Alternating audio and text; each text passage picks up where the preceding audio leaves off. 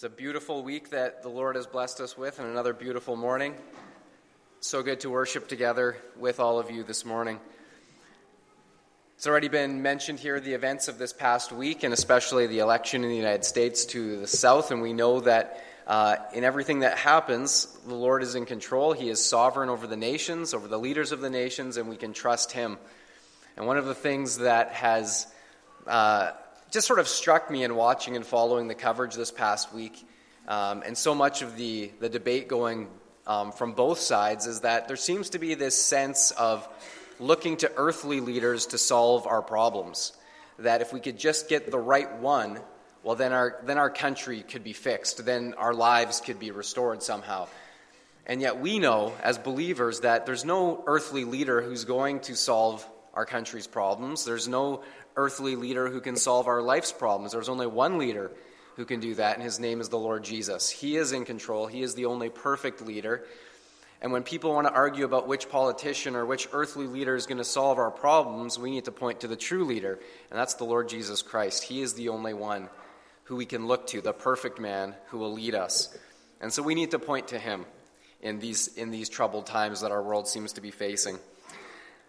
This morning, we are going to continue along that theme because so much of what we talked about last week and it played into this week is this avenue we have in interceding on behalf of our nation, uh, the nations of the world, the leaders of the world, as well as the world around us and our own family, and that's through prayer.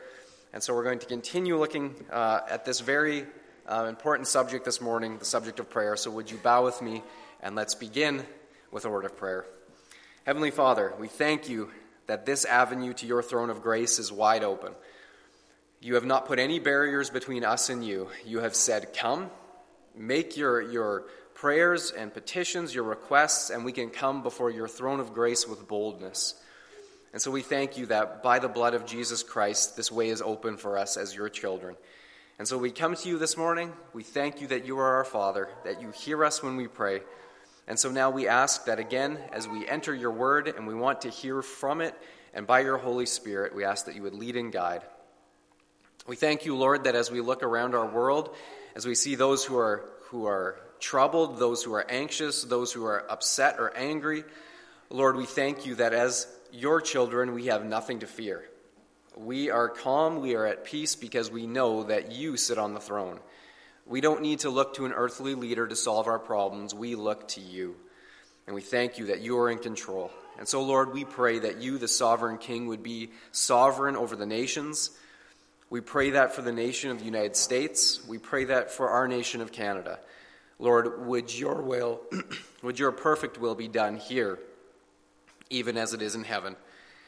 And we pray that we, as your children, would be faithful to be obedient to the things that you prompt us to do to further your kingdom uh, right here in this town of Killarney.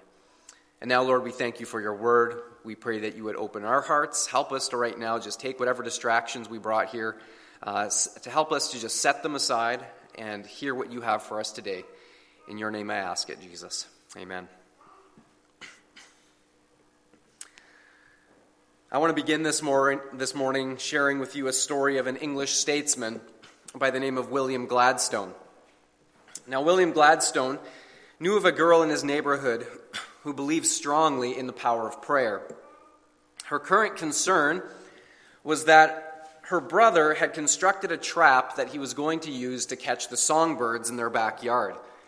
Now, being a bird lover, she began to pray fervently that God would frustrate her brother's designs and that he would be unsuccessful in his plans to catch the songbirds in his trap. She one day shared this resolution with Gladstone and told him how fervently, how dedicated she was in her prayers that God would thwart her brother's plans. One day, upon encountering her, Gladstone observed a particular radiance in her countenance. Her, her face was just bright, and he could tell that something was up. And so he asked her, Julia, you look so pleased today. Are you still confident that your prayers will be answered? Julia smiled a knowing smile and said, Oh, I know for certain that my prayers will be answered today. Well, how can you be so certain? Gladstone pressed. To which she replied, Because yesterday I kicked my brother's trap to pieces. now, let me ask you this morning And this is not a rhetorical question, so feel free to respond. Do you believe that God answers prayer? Okay, well, that's good. Can I get an amen to that? Is there an amen? Good. Yes, God answers prayer. That's why we're here this morning. I don't think one of us would be in this building this morning if we didn't believe that God answers prayer. He really does. But now, even though we've just affirmed the power of prayer, I believe that it has rightly been said that prayer is the most powerful yet least utilized weapon in the Christian's arsenal. I'm going to say that again. It has been said that prayer is the most powerful yet least utilized weapon in the Christian's arsenal. And much of this is due to a false or simply incomplete view of what prayer is, who we are praying to, and how it is intended to be used. The girl in the opening story is a good example of that. We can so easily become impatient in waiting for God's response, and sometimes we feel the need to take matters into our own hands. But even though that girl had much more to learn about prayer and waiting on the Lord's timing in answering those prayers, the one thing I will say is that at least she was praying. She was going to the right place. I find it extremely interesting that as we read through the Gospels, Jesus' 12 disciples were never characterized as men of prayer. In fact, once I began looking for instances where it says that the disciples prayed, it is glaring by its absence. It simply cannot be found in the pages of the Gospels. Jesus is praying constantly, but the disciples, well, not so much. Now, to be clear, they often watched Jesus pray, they listened to him pray, but they didn't enter into prayer themselves. At least it's not recorded. There's one account in Mark chapter 9 where Jesus' disciples had been trying to cast out a demon. And this man had come to the disciples with his son who had this unclean spirit. It's called a, a deaf and a mute spirit. They attempted to cast this unclean spirit out of the boy, but they were unable to do so. And so when Jesus arrives on the scene, he then immediately commands this deaf and mute spirit to leave the boy, and it does immediately.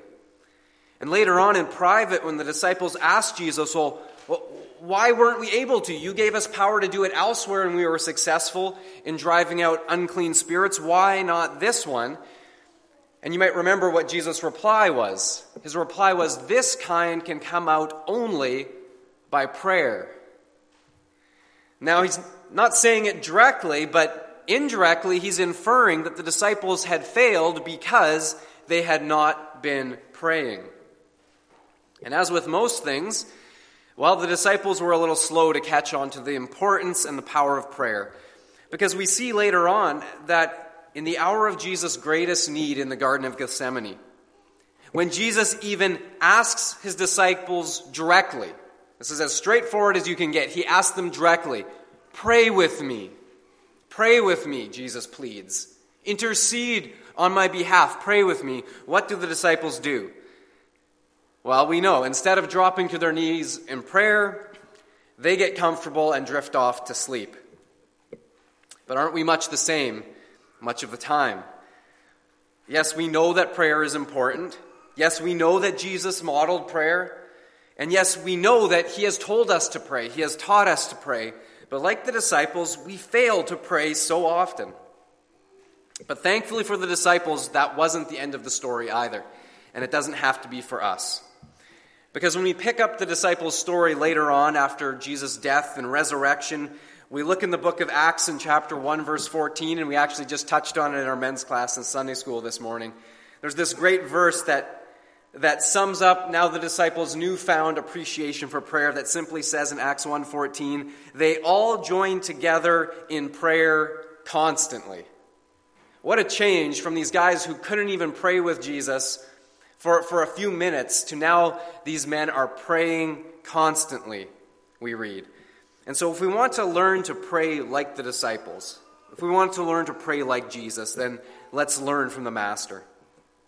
Last week we looked at Jesus' instructions in verses 5 to 8. And there we summed it up with this is how not to pray. And so now this week we want to move from the negative to the positive. And in Matthew chapter 6 and verse 9 we read these words of Jesus This then is how you should pray. And that's what we want to focus on from this point forward how you should pray. Now, the model for prayer that Jesus gave his followers that day can be divided into two sets of three elements each. The first three elements Hallowed be your name, your kingdom come, and your will be done. They all deal with God and his glory.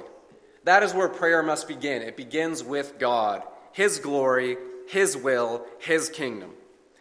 The second set of three elements then focuses on us.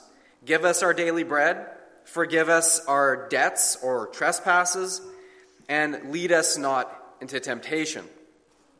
All of these things are for us, for our good, for our benefit. And so we see this template before us. Prayer begins with the character of God. And the reason we pray and the reason God answers is to put himself and his glory on display. Psalm 115, verse 1 says this Not to us, O Lord, not to us, but to your name be the glory. Incidentally, about half of the words in this prayer are devoted to who God is and the other half is focused on our needs.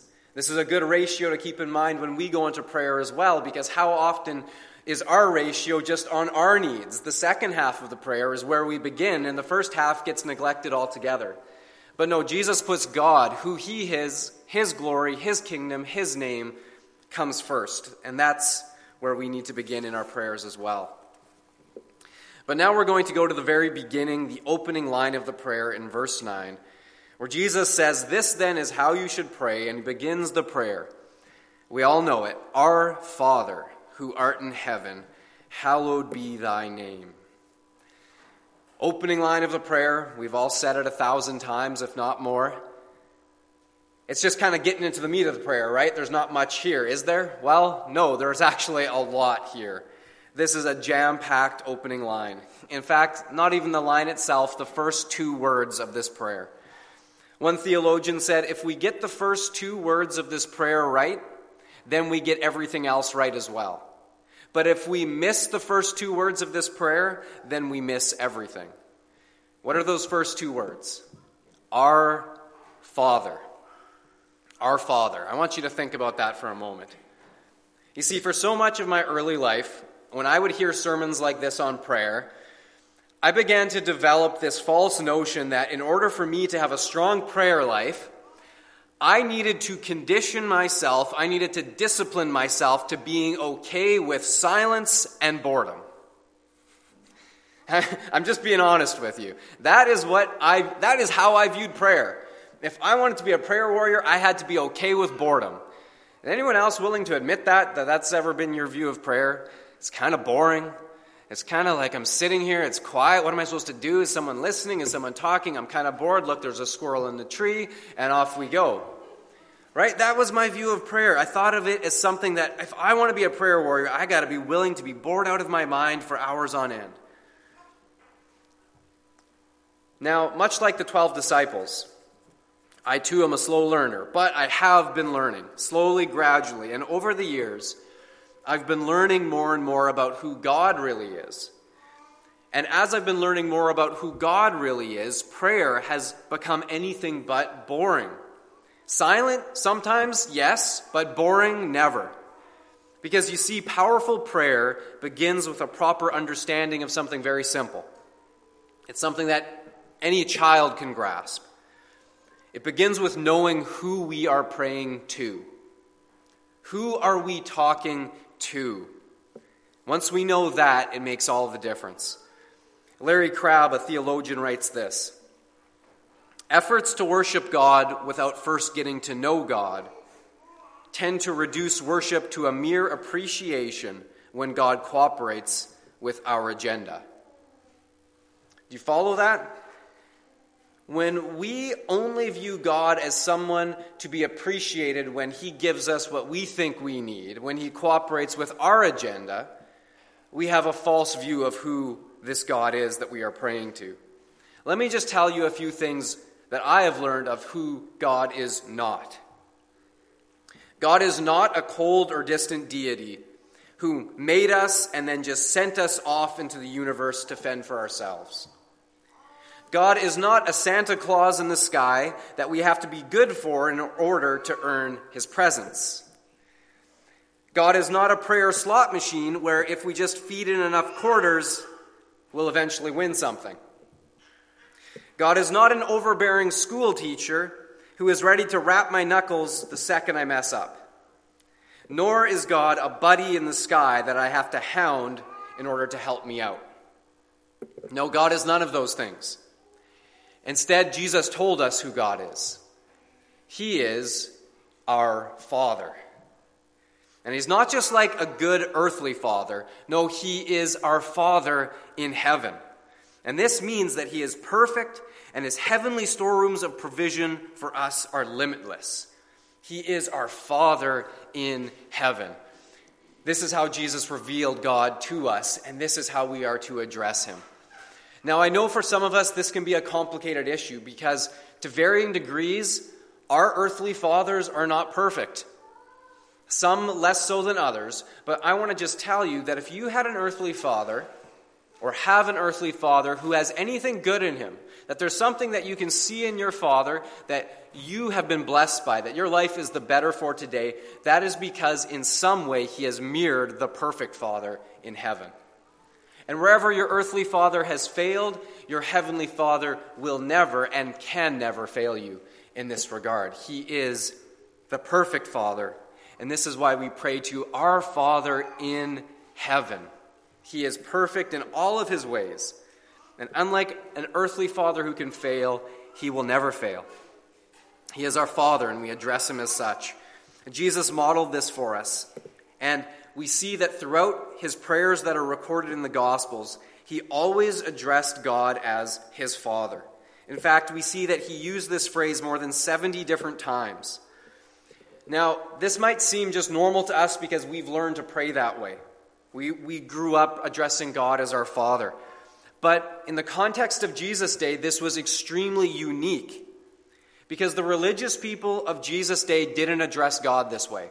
The rabbis of Jesus' time, all of the others, would use very lofty, exalted language. They would say things like, King of the universe, Sovereign Lord. They would use many other exalted titles, none of them wrong. None of them wrong. But the term Father was seen by them as being too ordinary, or that it was getting too familiar, too intimate with God. And yet, the only recorded prayer that Jesus ever made without referring to God as his Father was when on the cross he cried out, My God, my God, why have you forsaken me? It's the only time. But even there, when we look at it closer, we know that he was actually quoting the psalmist's prophetic words about him. That yes, there was this time of, uh, of abandonment where it looked like everything was lost and he was forsaken, but the end of the psalm is triumph and restoration. And so we see that Jesus used this familiar and intimate term, Father, because that was the very nature of their relationship. It was familiar, it was intimate, Father to Son. And you see, when we, when we read in the Gospels that Jesus was off spending hours in prayer with his Father, he wasn't out there bored out of his mind. He wasn't. He wasn't just disciplining himself. I'm praying to nobody, reciting these words over and over again. No, he was out there enjoying the life giving presence of his dad. He was out there talking to dad, talking about the game plan, talking about getting strength for the day and what the plan was for tomorrow. And so, too, when we become Christians, Paul writes in the book of Romans, chapter 8 and verse 15. He says that we receive the Holy Spirit who makes us children of God, and by him we cry out, Abba, Father. And this new birth is required in order to have this type of relationship. Of course, we know that the word Abba is a very intimate term from the Greek. It's best translated as daddy. Daddy. You know, I, I always sort of cringe at this when I think of calling God daddy. It just seems like it's almost irreverent somehow. But this communicates the intimacy and the nearness of God our Father, our daddy. And the tone and nature of prayer is to be as close as a daughter on her daddy's lap, uh, uh, a son bouncing on his father's knee. Later on in the same sermon in Matthew chapter 7, in verses 7 to 11, Jesus returns again to the subject of prayer and he underscores this fact that God is our Father, and he takes it even further in verses 9 to 10. Jesus asked the disciples, Which of you, if his son asks for bread, will give him a stone? Or if he asks for a fish, we'll give him a snake? Now, he's obviously using humor here to drive home the point. And so I'll give us a, a, modern version of these questions, at least as far as I'm concerned. The questions would be something like this Which of you, if your son asks for a juice box, would give him cod liver oil? Or if he asked for a chocolate chip cookie, would give him a raisin cookie instead. Anyone else identify with that one? Verse 11. Jesus concludes If you then, though you are evil, and this seems like, what? What are you calling me evil for? Well, he's making a stark contrast here. If you then, though you are evil, earthly fathers, in contrast to God's perfection, we are evil, we are fallen. But even if we, as fallen fathers, and then he goes on, know how to give good gifts to your children, how much more will your Father in heaven, the emphasis in heaven, your perfect Father, how much more will he give good gifts to those who ask him? And so when we ask God for something, it's not like you're asking your, your hard driving boss for a day off of work. It's not like that. It's not like asking your strict teacher for an extension on your major essay that you've already asked two extensions for before. It's not like that. It's not like asking your banker for a little more time on that loan payment either. It's not like that either. No, it's more like when Theo comes up to me and he says, Daddy, have another chocolate chip cookie, please? and I look down at him and he's already had four chocolate chip cookies. They're smeared all over his face. But he's so cute. Can I say no to that? I have a hard time saying no to that. Chances are I'm going to say yes to that, and I guarantee you that I'm not going to give him a raisin cookie. and Jesus addressed God as his Father. He taught his disciples to do the same, and in doing so, it speaks to how special our relationship with God really is. He is a perfect Father who delights in us, in me, his child. Just last week, as I was getting Declan ready for a bath. Uh, he's had his back turned to me as he was getting ready to, to hop in the tub, and he says to me, Come here, Danny. Now, I pause because Daddy and Danny sound quite similar, right? And so I say, What did you call me? And he says, Danny. That's your name, right, Dad? and so I pause for a second and I'm thinking about the implications of this, and I said to him, Yes, that is my name, you're right. But everyone else can call me that. But did you know that there are only two boys in the whole world who can call me daddy? Only you and Theo. Only you can call me your dad. That's pretty special. So that's what I want you to call me. And then he turns and he gives me a big hug and he says, Okay, dad.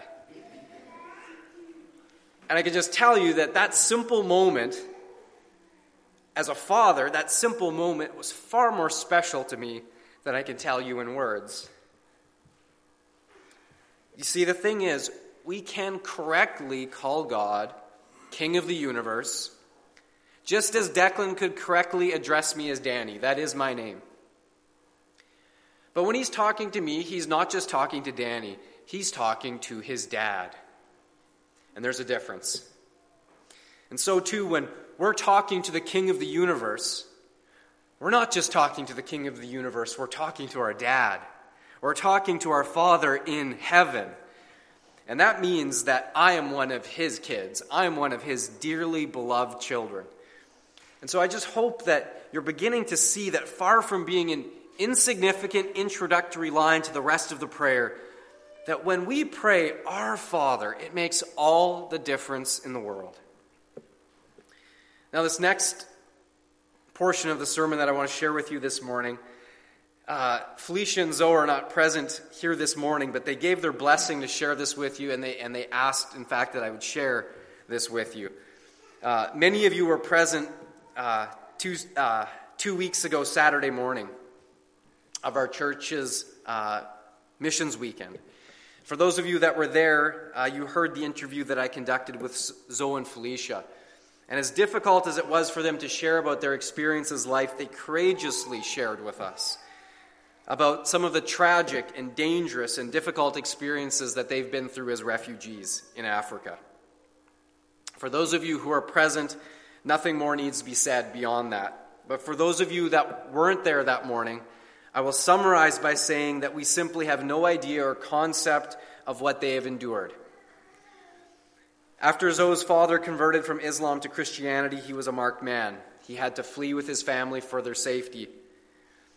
And after some years of being away, thinking that it would now be safe to return home, he returned home with his wife and his oldest daughter, Zoe. And his own brothers initially pretended to welcome him, and then they killed him, along with his wife, and Zoe ran, escaping with only her life. Felicia's story includes fleeing with her family into the wilds to escape a barbaric custom imposed on the women of her tribe. She was eventually captured, where unspeakable things were done to her. From 1991 and onward, they both lived the lives of refugees, where basic survival was the order of the day. And they shared how so many times along the way, people would mock them by saying things like, Where is your God? Where is he? Where is he to take care of you? Why doesn't he help you? But in all of that, they held on to their faith in God, and God held on to them. Eventually, Zoe and Felicia met each other in a refugee camp in Ivory Coast, where they banded together for mutual support. But then civil war struck the Ivory Coast as well in the fall of 2010 and in the chaos and in the confusion that followed, Felicia decided it was safest and best to send her children with her sisters back into Liberia while she remained in Ivory Coast. In the confusion that followed, they lost contact with each other. And just two weeks ago, Saturday, many of us were present and we heard Felicia share with the emotion that only a mother can have for her, ch- for her children that she did not know where they were that she had not seen or heard one word from them in six years. If you're a parent here today, you can't imagine what that must have been like. And in that moment, all I could say was to encourage us to pray for her children and specifically that they could be found. And I know that many of you have been doing so. And so this morning, I know that some of you are already aware of this, but it's my great and uh, just incredible privilege to share with you on Felicia's behalf that those prayers have been answered and that after six long years, her children have been found. Isn't that incredible? It is just praise God. Thank you, Lord. Thursday morning, I got a text from Felicia saying, I have incredible news, you need to come over. So I go over and she just ran out of the house. She wrapped me up in a bear hug. She, I couldn't even get it out of her like something bad happened because she was crying. She was just over the moon with joy. Uh, it turns out an old friend in the city of Abidjan, the capital city of Ivory Coast, she had left the news um, with as many people as she could that she was moving to Canada and she had left the names and descriptions of her children with as many people as possible before leaving, and this, this friend in Abidjan was one of them. And this friend in Abidjan had never met Felicia's children before, and so all she had was a description and some names. Now, the city of Abidjan is a, a mega city. There's over 10 million people living in a sprawling uh, urban landscape, so the odds of finding someone in there is a needle in a haystack. But nonetheless, one day she had noticed a young woman walk by in the street who just happened to look like Felicia. And here Felicia told me that her one daughter is like a photocopy of her. That's what she said. She's like a photocopy of her, a, a spitting image. And so, noticing the resemblance, she had ran over, she had grabbed her and said, What's your name? What's your name? And the girl had been, What are you talking about? She had told her her name, and sure enough, it was her. And uh, she told her, I have amazing news for you. I know where your mother is. She's in Canada. And she said, What? And she said, Yes, she's in Canada. And she said, What? And, and it had gone on and on like that for a long time. And finally, they got on the phone call. Uh, I asked Felicia if she'd been able to talk with all three of her children over the phone, and she said that there had just been no words. There had just been no words. There were shrieks, there were tears of joy, there was laughter, there were more tears and more shrieks. After six years of waiting and wondering and praying and hoping and praying, she said it was just like a dream. She's been on cloud nine ever since. Let me just ask you again, my friends do we believe God answers prayer? He does. He does. And let me just let me just say if we're not convinced, if we're not fully persuaded, if we don't truly believe that our prayers are heard by an almighty God who cares and answers, how much more persuasion do we need? Because if we are truly convinced that this loving Father in heaven hears our prayers, and even if we can't see it today or tomorrow, we keep praying because we know our Heavenly Father, our Father in heaven, is working it out according to His will and His time. And Jesus' statement, and when you pray, oh, it becomes not only a daily reality, but it becomes an hour by hour and even a minute by minute reality. Prayer goes from being the most powerful yet underutilized weapon in the Christian's arsenal, and it turns into the one thing that you can't live without and that nothing and no one can take from you. It's when the Apostle Paul's admonition to pray without ceasing becomes not just a lofty ideal, not just an over exaggeration to make a point, but it becomes a way of life. And so, whether at home in your prayer closet, whether in your car, whether on the school bus, whether in the tractor, in class, at work, or just walking down the street, we can pray with confidence, Our Father. And we can know that our prayers are heard by a Father in heaven who delights in hearing from his children and delights in blessing them with good things for his glory and for our blessing. Let's pray. Heavenly Father, it is such a privilege and an honor to share for your glory the way that you have answered prayer on Felicia's behalf. Father, we are humbled to, to think that we even played a small part in this, of your plan for their good and for the reuniting of that family.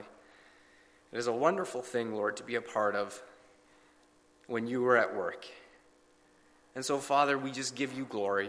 We give you all glory and praise that you are working for the good of your children, and that when we pray, you hear, and you are working. You are working. You are organizing. You are orchestrating everything behind the scenes, even when we can't see, to bring about the answer according to your perfect will and in your perfect time. And so we thank you, Lord. I pray that this morning you would increase our measure of faith, our complete conviction and persuasion that when we pray, our Father, you are bending an ear, you are listening. Like a father stooping down to hear his child better. Oh, how you stoop down, you condescend to hear us, even when our, our prayers are so feeble sometimes. And all we can all we can muster out is help. Even that prayer, you hear and you respond. Oh Lord, increase our measure of faith. Increase the volume and the capacity of our prayers, that we would pray without ceasing, and that we would pray with confidence Our Father, who art in heaven, hallowed be thy name. Thy kingdom come, thy will be done on earth as it is in heaven. Give us this day our daily bread, and forgive us our trespasses, as we forgive those who trespass against us. And lead us not into temptation but deliver us from evil. For thine is the kingdom, the power, and the glory, forever and ever. Amen.